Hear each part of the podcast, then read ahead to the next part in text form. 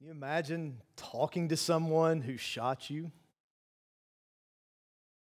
Can you imagine forgiving someone who shot you? I mean, can, can you imagine calling this person your friend? I mean, why would you want to? Would you want to? I mean, it almost seems crazy. But yet, we're going to read a passage of Scripture today. We're going to see that Jesus tells us to actually love our enemies. So, we're going to talk about what that looks like and how we can do that. And um, that in Christ, not naturally, but in Christ supernaturally, that we actually have the resources we need to do what this man did. But as we look at this passage, we're going to be in Matthew chapter 5. Uh, we also can, uh, I, I, want us to talk about just what Jesus says about our neighbor. And I want us to think about like who's our neighbor and who's our enemy. And it may look different than, uh, than what, it, what you think it does. And, I want us to just think about the question are we making people into enemies when we don't have the right to do that? So let's go to the Sermon on the Mount, Matthew chapter 5. And the title of the sermon is this is the last message in the series we've been doing about true love in an unloving world. It's called Love Without Limits. And what we're going to see is, is that Jesus is commanding us to love people without limits, even people who don't love us, even people who aren't like us, people we don't like, people even who mistreat us. And this is what he says. He says, You have heard that it was said, you shall love your neighbor and hate your enemy. And understand here, just for some context, this is the sixth and the last occasion in Matthew chapter 5 where Jesus uses this phrase, You have heard that it was said. And what he's dealing with here was some uh, false teaching that uh, the, the rabbis, that the scribes, that the, the teachers of the law were, were giving. And, you know, the Old Testament said you shall love your neighbor uh, as yourself. But they were taking this and, and taking, uh, uh, you know, some other teachings that don't really go together and put them together. And of course, you all understand you can kind of take the Bible and twist it and put things together and take things out of context and make it say things that it doesn't say at all, right? And, and this is what they were doing. And really, some of the worst teachings in the world uh, are come from twisted interpretations, twisted uses of Scripture, and God gets blamed for a whole lot of stuff that He never actually said. And so, in, in the context, Levit- Leviticus, sorry, 1918 says, You shall love your neighbor as yourself. But also, the Old Testament talks about an eye for an eye and, a tooth for a tooth. But it's in a different context. And, and basically, uh, what the, uh, the context of that was, was the government. The government was supposed to exercise judgment. But the individuals, it says, love your neighbors yourself. And it talked about, you know, treating uh, strangers and sojourners in the land in, in, in the right way. And so basically what it's saying is an individual, we're to love and be gracious and be forgiving. The government is supposed to dispense justice, but they took the, these two things, put them together, and they also kind of took it that, uh, you know, the Jew is our neighbor, the Gentile is our enemy. And so we can love each other, our brothers and sisters and we can hate the Gentiles. And so they're saying, love your neighbor, hate your enemy. And so basically, it was a lie and it was a, it was a myth. And uh, I, when I preached through the Sermon on the Mount about 10 or 11 years ago, I titled this section, Myths That Make Us Miserable. And, because myths make us miserable, lies lead us astray. And they can be worldly lies, they can be religious lies, but if it's not true, then it's going to cause us problems. Because, as Rick Warren says, behind every sin we commit, there's a lie we believe. What we do comes out of what we believe, and if we believe wrong, we're going to live wrong. And I'm telling you that this is not something that just goes back 2,000 years ago. I mean, there ought to be people wearing t shirts around our country right now that says, You shall love your neighbor and hate your enemy, because that's how most people act. But here's what Jesus says He says, But I say to you. Here's the contrast. This is what you heard. This is what I say. And he's confronting, he was confronting his listeners then, and he's confronting us now with this question Who are you going to listen to? What are you going to base your life on? What's going to be your authority? What's going to be your source of truth? Is it going to be me? Is it what you think? Is it what your philosophy professor in college said? Is it what you've read on the internet? Is it what you're watching on TV? Is it what mama and them say and uh, your Uncle Bubba out there and just what you've been taught growing up? Who are you going to listen to? And so Jesus says, You've heard, love your neighbor, hate your enemy. I say to you, though, love your enemies. Bless those who curse you, do good to those who hate you, and pray for those who spitefully use you and persecute you. Kind of radical, isn't it? Kind of challenging, isn't it? Who are we going to listen to? Who's in charge? It's going to show what we do with this is like anything else we do with the teachings of God's word. It shows who we're really following, who's really the Lord of our lives. Not what we say, it's what we do. And he says, when we do this, he says, do this that you may be sons of your Father in heaven, not to make us children of God, but to outwardly demonstrate that we're children of God. And, and we're following his example when we do this because he's gracious, because he makes the sun to rise on the evil and on the good, and sends rain on the just and on the unjust. And he says, For if you love those who love you, what reward have you? It's like if, if you love people that are like you and treat you good, What's the big deal about that? He says, don't even the tax collectors do the same thing? And, and, understand, anytime when they throw out the tax collectors in the New Testament in a Jewish context, they were the, like the lowest of the low, scum of the earth. And so basically, it's like Jesus said, even the tax collectors do this. That's how low the bar is. So don't think it's any big deal to love people that are like you. In fact, at the Southern Baptist Convention, when he was speaking, J.D. Greear said something uh, uh, along these lines, not an exact quote, but he's like, you know, what, what's the big deal about liking people, loving people that are, that are like you, getting along with people that are like you. He's like, this happens all the time in Nashville. Anytime Kenny Chesney or Justin Bieber do a concert, there's a whole bunch of people that are like each other that get together and they don't have any trouble getting along. But you put a bunch of people together that are different and they can get along, that's supernatural.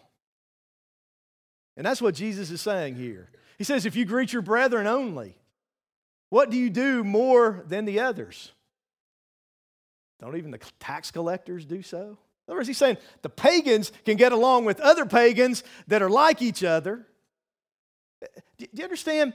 Part of the reason why God has designed the body of Christ to be people from every people and tribe and tongue and nation. Why Paul didn't uh, uh, plant the first uh, Gentile church and, and the first Jewish church is because when we come together as one, even though we're different ethnically and culturally and in every other way, that's a supernatural manifestation and demonstration of the presence of God and the power of the cross of Jesus Christ within us. That's the point. And so he says, Therefore, you shall be perfect just as your Father in heaven is perfect, which I think summarizes not just verses 43 through 47, but everything Jesus was saying going back to around verse 21. So, Let's unpack this, try to apply it to our lives. And I want to give you three, what I think are pretty simple truths here, at least simple to know, a little harder to do maybe. But uh, I want to give us three simple truths, try to unpack them, explain them, and then hopefully help us uh, apply them uh, to our lives this morning. So, number one, loving our enemies means that we are listening to and believing Jesus instead of the lies of the world. Loving our enemies. In other words, when we choose to love our enemies, when we act in love towards people who mistreat us, instead of trying to twist Scripture and justify it as, well, I can love my neighbor, I can love this person who's like me and this person who treats me good, but I don't have to love this person who's not like me or this person who doesn't treat me well. When we love our enemies, we are listening to and believing Jesus instead of the lies of this world, including religious lies. So, again, who are we going to listen to? Jesus has taught us, we've talked about through this series, Parable of the Good Samaritan, everybody is our neighbor. So, everybody is to be loved. I think part of the implication of this is eh, really, even though it's saying love our enemies, I, think part of the implication is that it's people who choose to be our enemy or treat us like an enemy, it's not that we get to classify them as an enemy. Do you understand? It's a response kind of thing. And, and it's certainly not something where I can mistreat someone and then, uh, you know, then they do something to me and then I get to label them as an enemy and say I don't have to love them. He's saying the fault has to lie in them, not in us. He's saying those who curse you, those who hate you, those who uh, persecute you, those who spitefully treat you. So it's not what we do to them, it's what they are doing uh, to us. But even deeper than, than that, I think, and uh, you know, we're going to move on to the next verse in, in, in a few minutes and, and just talk about very specifically, because all of us get mistreated from time to time, right? I mean, Jesus is not talking about something here that's um, just separate from real life, right? People curse you sometimes. Have some people who hate you, people who have wronged you, people who have mistreated you. How are we going to respond? We're going to get to that. But, but even, I think, under the surface here in the first part of this, and, and I think this is so relevant to where we are in our world and our society today. I think he's saying to us, we have to stop characterizing people that are different than us or who disagree with us as enemies. And out of that, we got to stop going at each other. He, he's saying that our mindset here, the mindset that's behind this, is seeing everyone as our neighbor and not our enemy. Because that's two completely different mindsets. Remember, what we believe, how we think, determines how we act.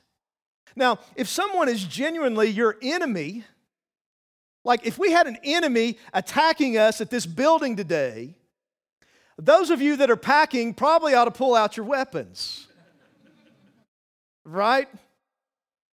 That's how you respond to an enemy. Your neighbor, though, you're not pulling out your gun at your neighbor, right? That'd be like a church discipline kind of issue. I, mean, I hope you're not that neighbor in the neighborhood that everybody's talking about. you all have that neighbor, apparently. because of how they treat everybody else. Right? Um, I, I mean, I hope that with our neighbors, as much as we can, that we know at least some of them, and that we're kind to them, we're helpful when we can be. You know, we're not causing them problems or difficulties. We're thinking about them. That's usually how we approach a neighbor. I'm saying a neighbor mindset is one thing, an enemy mindset is another thing, but the reality is, I think in America right now, that a lot of our problem is so many people are functioning with an enemy mindset instead of a neighbor mindset. And it's one thing for people who don't know Christ to do that, but what Jesus is saying to us here, if we're children of God, if we're a follower of Christ, we don't have the right to live with an enemy mindset. He tells us to live with a neighbor mindset. This little poem I came across with an unknown author when I was studying this week that it's got to be, I don't know how many years old, it's got to be at least decades old because I read it in a Bible commentary that's decades old. But I think it describes our country perfectly right now. It says this Believe as I believe, no more nor no less that I am right and no one else confess. Feel as I feel, think only as I think, eat what I eat, and drink but what I drink. Look as I look, do always as I do, then and only then will I fellowship with you. Isn't how people act? I mean, this ought to be blazoned on Twitter or Facebook somewhere. Let me give you something I think is maybe even more powerful. And I think the Lord must have uh, given me this because, uh, I mean, this was over the weekend after the message was, you know, essentially done. I mean, Preston and I, we had lunch on Friday talked about my message. And then I just stumbled across this. It's a guy I never heard of, a book I'd never heard of. His name's Dan White. He wrote a book a couple years ago called Love Over Fear. And in 2019, he said he went on a book tour and he was in 13 cities. And while he was doing this book tour, and, you know, uh, I guess he must have some, like I said, I never heard of him, must have a following. And people are coming out, you know, for the book signings or, or whatever. He said he did a straw poll of over 800 people. And apparently, in this straw poll, and I understand, you know, straw poll with 800 people is not like scientific research, but I, I think you're going to agree with me that this perfectly encapsulates our nation right now. But in this poll he did, he apparently asked people to either label themselves a progressive or a conservative. Okay? And so uh, he, he said in this that 76% of the people, three fourths, who label themselves a progressive, see loving enemies as complicity with injustice. Now, I didn't fully grasp that, that one at, at, first, so let me unpack it just a little bit in case you're a little slow like me. Um, what, what, what that's saying is, is that three fourths of the people he talked to who said they were a progressive thought if, if you weren't a progressive, if you're a conservative, if you disagree with them, if you don't agree with their uh, you know, view of the world and how it's supposed to function, that for them to love you as an enemy, which I would think would mean they can't see you as a friend or a neighbor at all, that if that in doing that, they would be complicit in injustice. That they that you're full of injustice if you're not progressive, and like for me to love you as an enemy would be me joining with you in that. So that pretty much says that they think that to be like a righteous person, you got to hate the people that don't share their vision of the world. Now, lest you think I'm picking on progressives, that's not the point at all. So, he said 78%, even a little bit higher, almost four fifths of those who labeled themselves as conservatives said that to uh, uh, see loving enemies, 78% of those who identified as conservatives see loving enemies as compromise with immorality. So, in other words, people who label themselves as conservative, people who aren't, you know, loving these enemies, that would be compromising with them. Now, let's think about what this means. And like I say, I understand it's a straw poll of 800 people, but I think when you just look at the world, you read, you listen right now, I think it's representative. So if three fourths of progressives say people who disagree are enemies that can't be loved, and if three fourths plus of conservatives say that those who disagree are enemies who can't be loved, how are we ever going to live like neighbors? And doesn't that explain a lot of what's going on in our country right now? In fact, how in the world are we even going to have a conversation if this is how we view each other?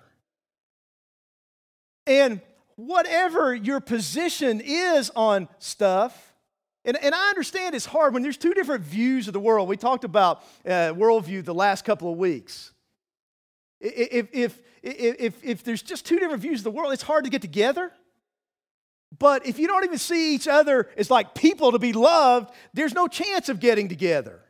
And how are you actually going to influence anybody if you can't relate to them in some way in love?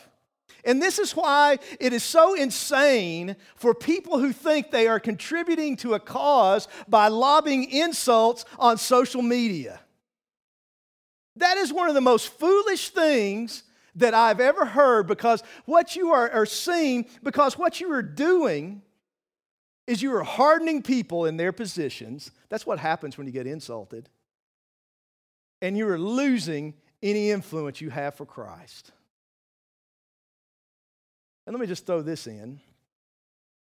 You know, most people would say I'm very conservative. You know, religiously, politically, whatever. I don't want to be known as a conservative. I mean, I, I really don't. Because I'm sick of the culture wars, it's so misguided. I'm sick of labeling people. I'm sick of people seeing people as their enemy. Our enemy is not each other. Our enemy is not flesh and blood. That's what God's word says. That we wrestle uh, against principalities and powers and rulers of wickedness in the heavenly places. Our, our enemy is not earthly. And if we want to make a difference, if we want to make a change, if we want to do what's important, it's about the kingdom of God, it's about Jesus Christ, and I want to be known as a follower of Christ. I want people to uh, hear about Jesus from me. I want people to see his love uh, from me. And that includes speaking the truth about issues and about things that relate uh, to, to Scripture. If you've heard me preach much at all, you know I don't pull a whole lot of punches, but I don't care about being conservative. You know, you know what one of the problem with conservatives is? We're in East Tennessee. We're in a Bible believing church. Most of us are conservative.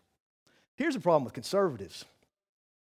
If you're not conservative enough for certain conservatives, then they start turning on each other. That's why this whole thing is just a rabbit hole. it's just a one way street to hell. Let me give you an example of what I'm talking about, and then I'll move on. Eh, eh, but like I say, I think this is kind of the deeper issue here. I think this is so relevant in our society. You know, you may or may not know, if you're a member of True Life, you should know this because you've been through the membership class. If you don't know this, let's go back through it again in August. But uh, we, we, we are a Southern Baptist church. Now, we don't talk about that a whole lot because I think denominations are secondary. It's about Jesus, it's about the Bible, it's about people. But there are reasons we're Southern Baptist. You know, we partner with the Southern Baptist Convention and Tennessee Baptist Convention. We partner with the Tennessee Baptist Convention and Old Cherokee Baptist Association, some of the church planning we're doing, those kind of things. We don't talk about it a lot. But, you know, a lot of you know that, you know, me and Robin, Philip and Teresa, our interns, went to Southern Baptist Convention this year, last month. Uh, it's only the third time I've e- ever been. And, um, you know, we went a couple years ago. I don't know that I really said anything about it afterwards, but I did this time in part because I just wanted to correct some things that were on the internet that was, were incorrect. I hope y'all know you can't believe much of what you read on the internet, okay? I'm not talking about just this, I'm talking about stuff in general, but I was there. Okay? And there's a, there's a lot of things I could probably mention, but th- this is probably what got me fired up about it all. Okay? Uh, and, and, again, I don't care if people have different opinions about stuff, but uh, I, got issues with slander. Okay? And there are just certain people, you know, in, in my life that, I mean, I don't really care that much what you say about me most of the time, but there are certain people in my life I get fired up when you say things about them. Right? You say one, something about one of our elders, that's probably going to be fired up. Uh, you say something about my wife, that's going to get me fired up. Uh, you say something about Rusty's dad, who was my father in the faith, that might get me fired up. Well, somebody else that would probably fit that category is Dr. Danny Akin, who's the president of Southeastern Baptist Theological Seminary. If you've been around True Life a real long time, you may remember the marriage and family seminar that he did here, and, and, and he preached here. And he, he's one of my heroes. He was my systematic theology professor, had a great influence in my life. I mean, he has, has just a decades and decades long just record of integrity and, and faithfulness. He has four sons that are all uh, God's using in ministry right now. God is doing incredible things at Southeastern. I think it's the greatest seminary in the world. Uh, but before the Southern Baptist Convention, there were people calling him a liberal, a Marxist, saying that he was denying the sufficiency, the authority, uh, the, the inerrancy uh, uh, of Scripture. I mean, one of his sons joked about it, said, I don't know how he raised us and hid all this from us, but, um, you know, apparently these people out in blogger land, internet world, Twitter, which is like the cesspool of society, I think, ha- have figured this out. And so when I read this, I'm like, I mean, what are we doing? Do you understand? In the name of defending the Bible, people are denying the Bible by slandering a godly man. That's stupid. And, and my point is this stop making people into our enemy. Stop worrying about things out there that you don't really have any control over. Find the neighbors around us, the people we actually know, love them, share Jesus with them, do all the good we can, bless people, help people, encourage people, be the church where we are. And, and, let's get out of this. I mean, let's get out. I don't care which side you're on. I don't care what your convictions are. You know, get out of the conservative uh, echo chamber it's silo. Get out of the progressive echo chamber silo, and let's go do what Jesus said and be salt and light in the world. Number two, I probably whacked that pinata enough. Um, loving our enemies is characterized by obedient actions. Look what he says. Verse 44. Say, do you love your enemies? Well, how do we do that? Bless those who curse you, do good to those who hate you, and pray for those who spitefully use you and persecute you. So if someone curses us, someone cusses us out, do we cuss them out in return? Jesus says to bless them. This is talking about words. Someone who hates us, he's saying kill them with kindness, do good to them. Someone who mistreats you, persecutes you. Do you understand? We have hundreds of thousands, millions of brothers and sisters of Christ around the world that are living this verse out in the persecuted church that are praying for those people who persecute them. We act like the world is falling apart if somebody gets our order wrong in the drive through. I mean, let, us just take this out of the, the realm, even of somebody mistreating us. Wouldn't this just be a good rule of life? That we tried to bless people we tried, if we think something good, say it, as Craig Groeschel says, that we try to do all the good we can to all the people around us, that we pray for those around us. Now, you may be thinking, and, and I hope maybe some of you are because this is hitting in some, maybe some difficult situations in your life, you may be thinking, how can I do this? You don't know what somebody ha- ha- has done uh, to me. I don't feel love for them. I-, I don't know how I could ever do this. Well, can I give you two suggestions that I hope will be helpful to you? Okay, one is theological, one's practical. Here's the theological one. It, it's kind of it comes from some of Tim Keller's stuff. He just basically says what gives us a basis to forgive is God's just judgment. And here's what he means. I don't know if you've ever heard this before. You know, people say, uh, you know, you all talk about hellfire and brimstone and this God of judgment, and that makes people judgmental. I would argue it does the exact opposite. Because what Scripture teaches us is this there is no justice without God, there is no justice without eternity. Right? Are you banking on this world for justice? Why are people so angry? Because they know the world is unjust. We crave justice because we're made in the image of a just God.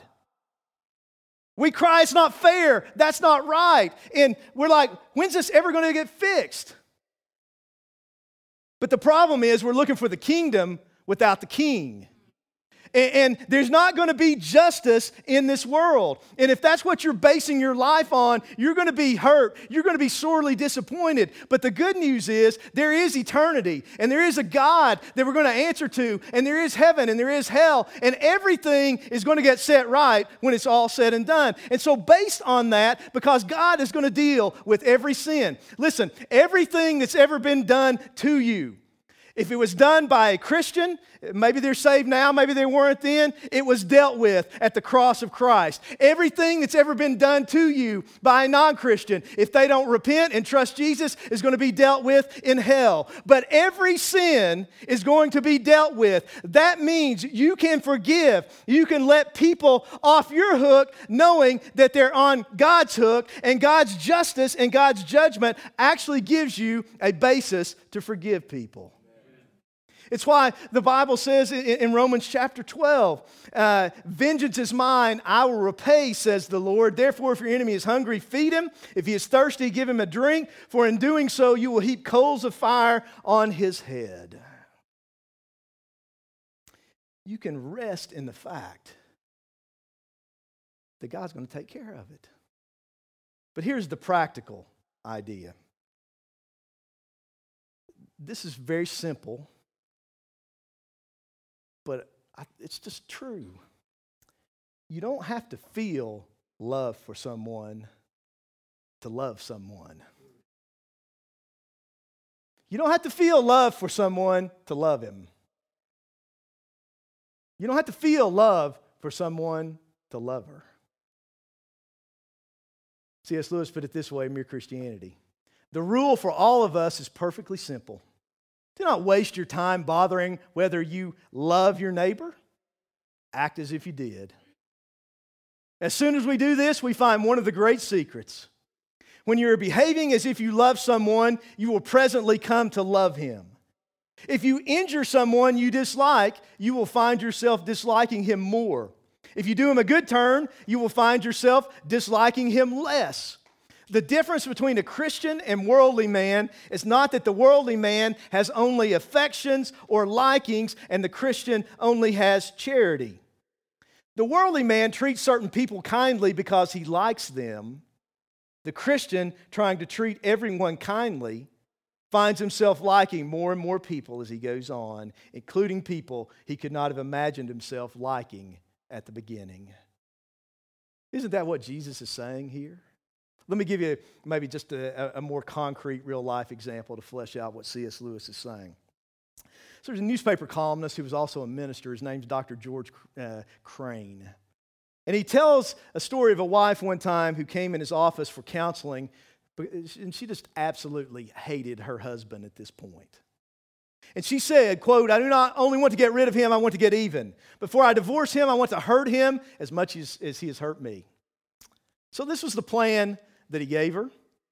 Um, I mean, it ended up working out, but I don't know. I don't know if you want to do this, Lori. I don't know. But he, he said, quote, go home and act as, act as if you really loved your husband. Tell him how much he means to you. Praise him for every decent trait. Go out of your way to be as kind, considerate, and generous as possible. Spare no efforts to please him, to enjoy him. Make him believe you love him. And after you've convinced him of your undying love and that you, can, that you cannot live without him, then drop the bomb. Tell him you're getting a divorce. That will really hurt him. And so, with revenge in her eyes, she smiled and exclaimed, That is beautiful. He's going to be so surprised. You know, like, this is going to get him good. And so she went and did it with enthusiasm, acting as if she loved him. So, for two months, she showed love, kindness, listening, giving, reinforcing, sharing. But she never came back to see Dr. Craig. So eventually, he called her. He said, Are you now ready to go through with a divorce? He said, Divorce? Never. I discovered that I really do love him. And here's what he said about it. Listen to this. Her actions had changed her feelings. Motion resulted in emotion. The ability to love is established not so much by fervent promise as by often repeated deeds. You struggling in your marriage? Maybe try loving your spouse like an enemy and see what happens. Bless, do good, pray for each other. Both of you do that. I think I just saved you a bunch of money at a counselor's office. and I know it's not always that simple, but love is more than emotion, it's an action. Last. Loving our enemies, what he's saying here is it demonstrates that we're genuine children of God. When we love our enemies, we're being gracious even as God is gracious. In verse 45, You see, the Bible talks about grace in different ways. We usually think about saving grace, but there's also common grace. The fact that God is good to everyone. The fact that if we got what we deserve, we'd all go to hell the first time we sin, but yet that He makes the sun to shine, the rain to come on the just and the unjust. God is gracious to everybody. Now, He's particularly gracious to His children in Christ uh, through the cross, but uh, the implication here is, is this if God is gracious to everyone, we're to be gracious to everyone.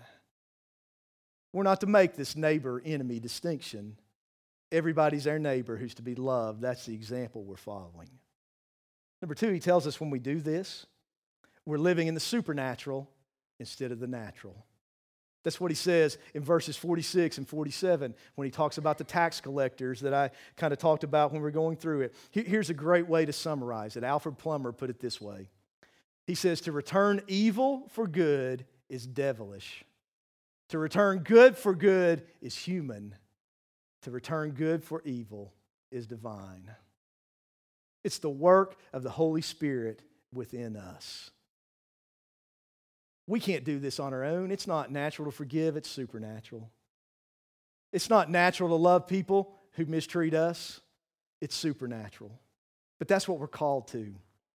Something I learned recently in one of Eric Metaxas's books and I, I, think this is so powerful. You know, we probably all heard the story of how, you know, Jackie Robinson broke the, the color line in Major League Baseball. You know, I mean, I've followed baseball since I was a kid, I always heard about that. But this is what I never knew. And, and, and I think, uh, you know, in, in, so many cases, when you get down to it, when people are making a difference in the world, when you really look into it, it's because of their Christian faith. But Branch Rickey was the executive who hired him. You know why he did it? Because he was a Christian.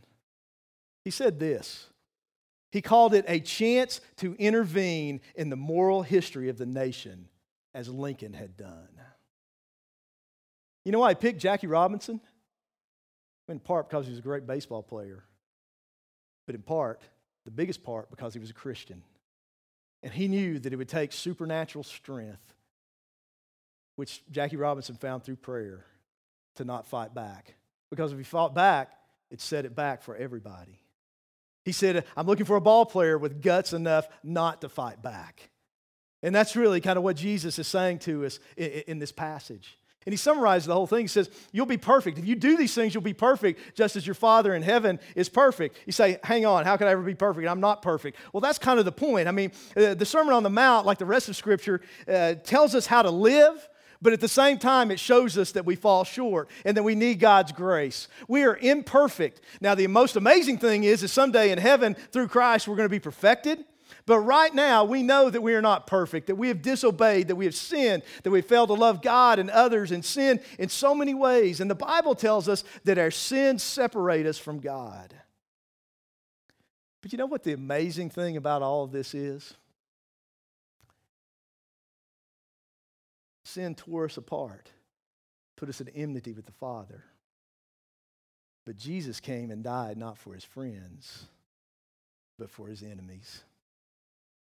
Romans 5, starting in verse 6, puts it this way. It says, When we were still without strength, in due time Christ died for the ungodly. For scarcely for a righteous man will one die, yet perhaps for a good man someone would even dare to die. But God demonstrates his own love toward us, and that while we were still sinners, Christ died for us. Much more than having now been justified by his blood, we shall be saved from wrath through him. For when we were enemies, we were reconciled to God through the death of his Son. Much more, having been reconciled, we shall be saved by his life. Here's what the word reconcile reconcile means. Two things are together, they're separated, you bring them back together, that's reconciliation. We're created in the image of God, separated by sin, at enmity with God. But Jesus came and died on the cross to bridge that gap, to connect us, to reconcile us back to the Father. So he died for his enemies. That is the love of God, that's the grace of God. That's why salvation is only in Christ and not through anything that we do. So here's my question for you.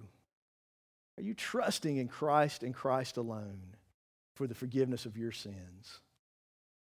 And if not, if you've never been born again, you've never met him, uh, you've never surrendered to him, just invite you to do that right now, just to call on his name, to tell him you believe in him, to ask him to forgive you, to ask him to take control of your life. When we finish, I'd encourage you to talk to somebody if you do that, if you have questions. Or you can fill out the connection card that's under your seat, or you can text TLC Decision to 94,000 to let us know that you've made that decision so we can follow up with you. Or so if you have questions, or if you're online, you go in the chat and contact the host. If you say, you know, I've been forgiven, I'm not an enemy of God anymore, I'm a child of God, I've been forgiven through Christ. You know what this is teaching us? We're to forgive others as He's forgiven us. We're to be gracious as He's been gracious to us. So, if someone's wronged you, do you need to forgive them? Do you need to lay that down through the gospel and the power of Jesus Christ? Trusting if you let them off your hook, they're still on God's hook. Trusting that the gospel that forgave you of your sins, that cleansed you, is enough to also deal with the sins that have been committed against you. It's a gospel issue. Maybe there's maybe you're in the wrong. Maybe you have a broken relationship and it's your fault, or at least partially your fault. Maybe you need to go to somebody and make that right. I would encourage all of us to change our mindset to think neighbor, not think enemy, and to live our lives to bless people with their words, do good with their actions, pray for the people around us. That's how Jesus has called us to live, to love without limits, because he loved us without limits all the way to the cross. Let's bow our heads and close our eyes. Father, I pray, Lord, through your Spirit, God, that you would set us free. God, I pray that if there are people who don't know you, that you draw them to yourself. God, I pray for people that are hurting, that have been hurt from others by healing, but that they would, by your grace, be able to lay that down and forgive. Lord, if people need to take a step to go to ask someone else's forgiveness, pray that you give them the grace to do that. God, change our thinking Help us to listen to your word and base our lives on that. And help us to see people as our neighbor and not our enemy. And help us to love and bless, and do good. In Jesus' name we pray. Amen. Before we go,